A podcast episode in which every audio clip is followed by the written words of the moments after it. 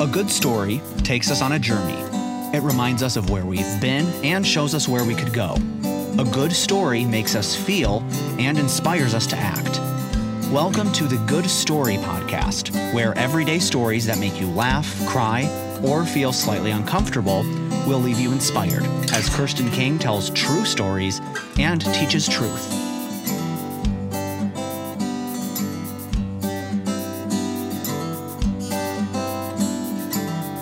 When my parents had their kids, they sought to bring meaning and connection to each one of their names. My older sister is named Mari Jean. Mari was a shortened version of my mom's name, Margaret, and Jean, a shortened version of her mom's name, Jeanette. My younger sister's name is Betsy Lynn. She was named Betsy after a woman who had attended my mom's church while she was growing up. My mom's dad was a pastor and she grew very close to different people in the church. Betsy and Nettie were two of them. They were sisters who came from Norway. They worked at the church caring for the flowers on the exterior and cleaning the interior as well. They were servant women. They were considered women of prayer. They prayed often with and for the people of the church. Lynn, my sister's middle name, was after my mom's cousin. My brother's full name is Harold Robert III. He was clearly named after my dad. Family legend, which has been fact checked, I'll say, tells the following story. My mom wanted to name him Harold Robert because she loved my dad and loved his dad, who was the original. However, my dad thought cheering for a Harold while at the sidelines of sporting events would seem weird. He said the name had already come and gone, so he was lobbying for a different name. He was lobbying for Gustav Ram. Gustav because it was strong sounding and Scandinavian, and Ram because that was my mom's maiden name. My mom went into labor, and they still hadn't come to an agreement. And so, we were told, on the way to the hospital, they reached a workable compromise. My dad said, okay, you can name him whatever you'd like, but we will call him Gus. And that's how it went down. The only one who refused to call him Gus was my dad's mom, who called him Little Harold right up until she passed away. It was interesting hearing the stories of my siblings' names. It was fun knowing they were named after specific people and meeting those people. My name, as a kid, felt less exciting to me. My name, Kirsten Joy, means Kirsten, follower of Christ, and Joy, well, that's self-explanatory. I didn't hate the origin of my name. I just thought it'd be cool to know another person who had my name too. The fact that people hadn't heard my name much and the fact that I didn't know anybody else with it just added to the confusion when it was always mispronounced or misspelled. They'd say Kristen or Kirsten most often, sometimes Christine, or today at the coffee shop it was Christina. Christina, they kept calling, telling me my beverage was ready, but I just didn't recognize it right away. That was a little bit, little off, a little too off there. Once, while we were on a family vacation, my dad told me if I mixed the letters around in my name, I could spell stinker. I was pretty sure that was more a coincidence than a reason they spell my name that way, but I wasn't exactly sure. I'm just saying, if I had a dime for every time I said, it's actually Kirsten, rhymes with her, Kerr, K-I-R-S-T-E-N, but whatever.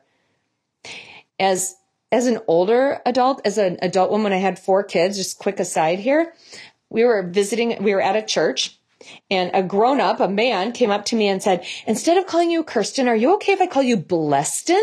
Because Christ came to replace curses with blessings.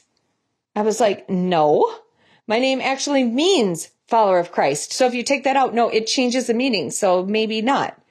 He said, Oh, I'm sorry. I was just joking. I told him, Yep, no problem. I'm just not laughing. But that's kind of an aside. And this whole thing is kind of a long intro to what I just really wanted to share with you this week. Here's what the deal is. This past Easter morning, I had a thought while I was playing the piano at church. It flew past my mind once during our rehearsal and then reappeared partway through the service and then never left. I got to my seat and I wrote it down in my bulletin and I couldn't stop thinking about it. I'll tell you what it was in a second. But first, I just want to set the scene a bit. I love Easter weekend. I love Good Friday and attending the Good Friday service when we take the time to pause and think of all that Christ has done for us. To sit in the sadness and sacrifice and bask in its beauty. I love that. Jesus, according to Philippians 2 5, being in very nature God, he was fully God, did not consider equality with God something to be grasped but made himself nothing, taking the very nature of a servant, being made in human likeness, and being found in appearance as a man, he humbled himself and became obedient to death, even death on a cross. Jesus was fully God as he walked on earth, but he was also fully man and he didn't hold on to his godness. God came down and he took on human likeness. He looked like, acted like Jesus, looked like, acted like, lived like, and was fully man. He could laugh and cry. He had to eat and drink and sleep. When he came, he didn't come to rule as an earthly king or fight like a mighty man. He came humbly to live his life doing exactly what God sent him to do, which included serving the needs of all who were around him. He healed eyes and ears and hands and, and feet. He fed thousands. He washed feet. He calmed the sea. He raised the dead. He confronted the religious establishment and sought out the outcast and the oppressed. And all the while he was doing good, the good his father sent him to do, the good that God himself set him out to do, he was misunderstood. He was falsely accused. And eventually, as this verse tells us, he was put to death. Make no mistake, evil didn't take his life. His goodness gave it up for us. Jesus submitted to his Father's will and became obedient to death, even death on a cross. It is that death, the one Jesus died for us, that we celebrate on Friday. That's his Good Friday, the sacrifice once for all. And then Saturday comes on Easter weekend and it's a weird day. It's the day we're not really actively celebrating his death and yet we're not really ready to celebrate the victory. It's Silent Saturday. And while we may think it's a little weird now, think of it back then without the spoiler alert, without the it's Friday but Sunday's coming sermon, without the understanding of the risen Savior who's in the world today, without the white cloth draped and the cross in the front of the church and lilies in the foyer. Think of that first Saturday when those who knew and loved Jesus when he walked the earth were now deeply saddened by their loss and still reeling with the, this isn't fair. Or did you hear that they let Barabbas go free? And the, why did they have to spit on him? What jerks? And Pilate, oh my gosh, what a schmendrick. I'm sure in the midst of their anger, they'd stop and ask each other, did he talk about this? I vaguely remember him saying something about it, but I never really understood it. I, and I actually struggled sometimes figuring out what was literal and what was a parable. Were we wrong to think he was the Messiah? I don't think so, but he's dead now. So I don't know. Clearly, I'm only guessing at some of their thoughts. I'm just saying that that first Saturday was way harder than any subsequent ones. And I don't think it's out of the realm of possibility that there was some anger and some grief and some questions. There was a death after all, and death sometimes gives life to grief and to questions. I think also on that silent Saturday, that first silent Saturday of those who opposed Jesus while he lived on earth, those who found him offensive as he walked and taught about the importance of loving God and loving others. What nerve these people thought. Who does he think he is? I think of those whom Jesus admonished that were so caught up in obeying the letter of the law that they forgot the spirit in which it was given. Those who thought they had won when Jesus was laid in the tomb and were basking in their power and looking forward to a return to normalcy after this teacher who came and said so many radical things was finally quieted.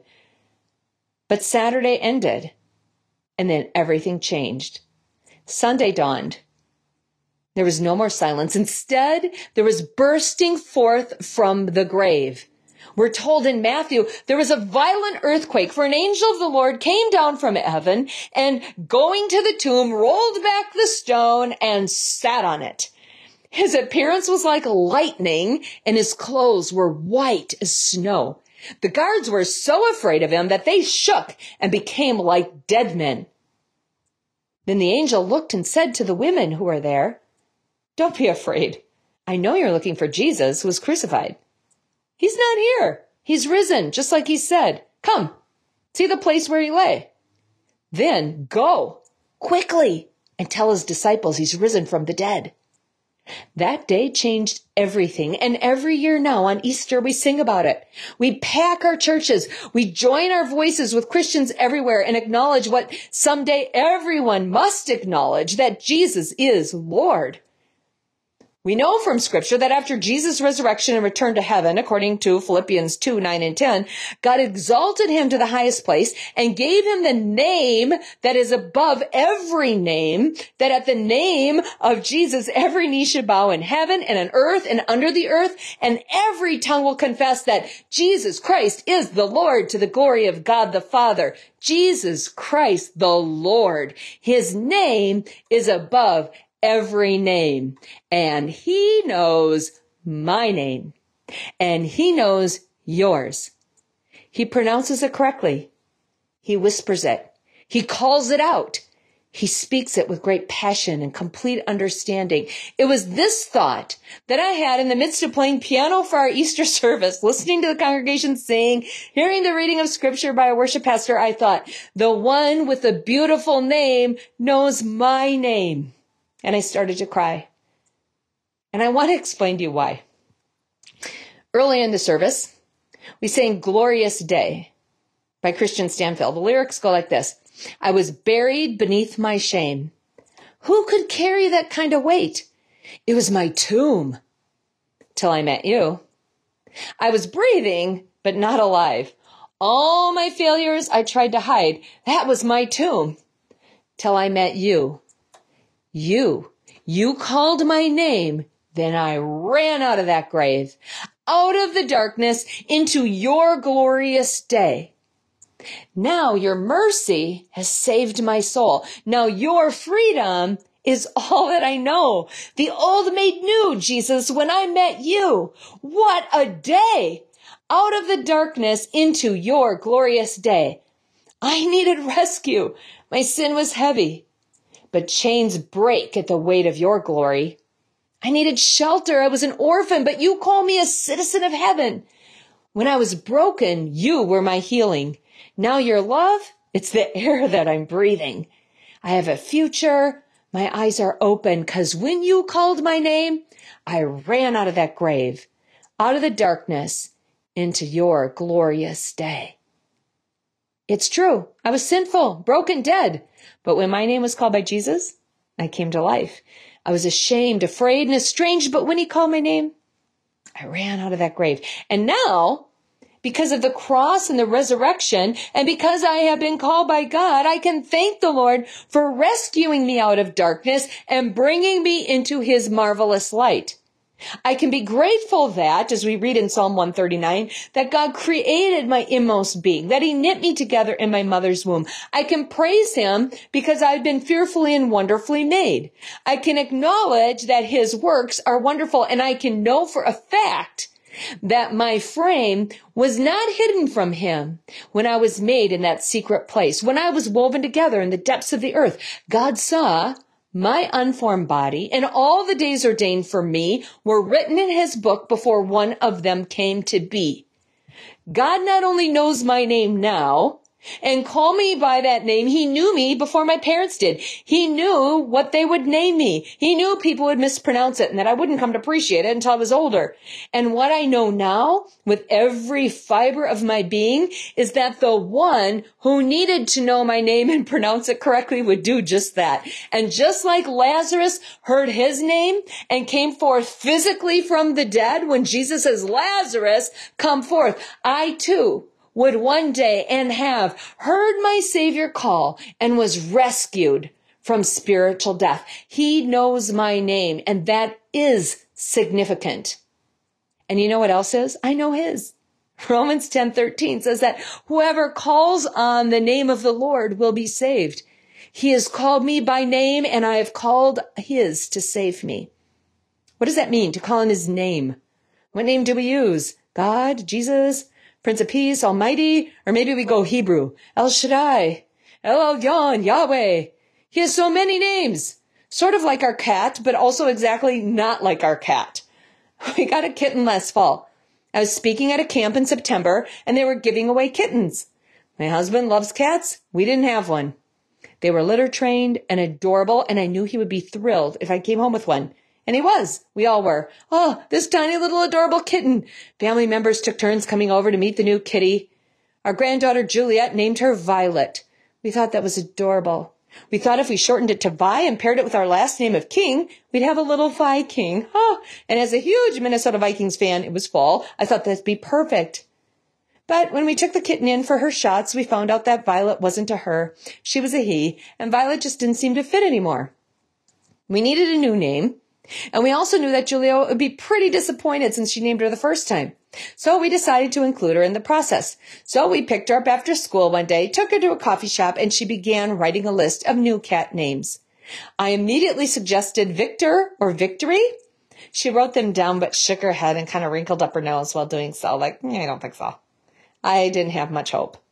She suggested, on the other hand, Bob and Blob and Skip and Slops. We forced a smile and watched her write them down very seriously. We continued to smile. as She wrote down Nico and then some of her friends' names. In the end, she decided Skip was her favorite. So we tried that out for a while. Come here, Skip. Here, Skip. Oh, little Skip. Look at cute Skip. But every time we said it, I felt like I was looking for a puppy. It just wasn't sticking. It sounded like a dog's name. And so, when we all gathered for dinner again at one point, we brainstormed. Well, the cat, formerly known as Violet, was being passed from person to person for inspiration. Nico resurfaced. So did a few other names. I lobbied again for Victor. Juliet said, Oh, but Vicky sounds like a girl's name, and I think that would be its nickname. I realized she made a pretty good point. We passed around the paper with all the names listed, and we each had a vote. Kenny and I got two. It was our cat, after all. And when all was said was and done, our cat was named Pizza. Why, you might ask? Because everybody loves pizza. Pizza is a collar with little pizzas on it. We sometimes shorten it to Pete, but as Juliet has noted, that doesn't matter because Pete still sounds like a boy, and he seems to like it. He comes when we call him anyway. With our cat, we picked a name based on preference and the democratic process. With God, it's far different. His name is who he is. What we call him is a reflection of his character, which is why when we read in Proverbs 18:10, the name of the Lord is a strong tower, the righteous run to it and are saved, it makes sense. We can run to a name because we run to who God is. Who is God? He is the one with the beautiful name. The one we will hear more about next week.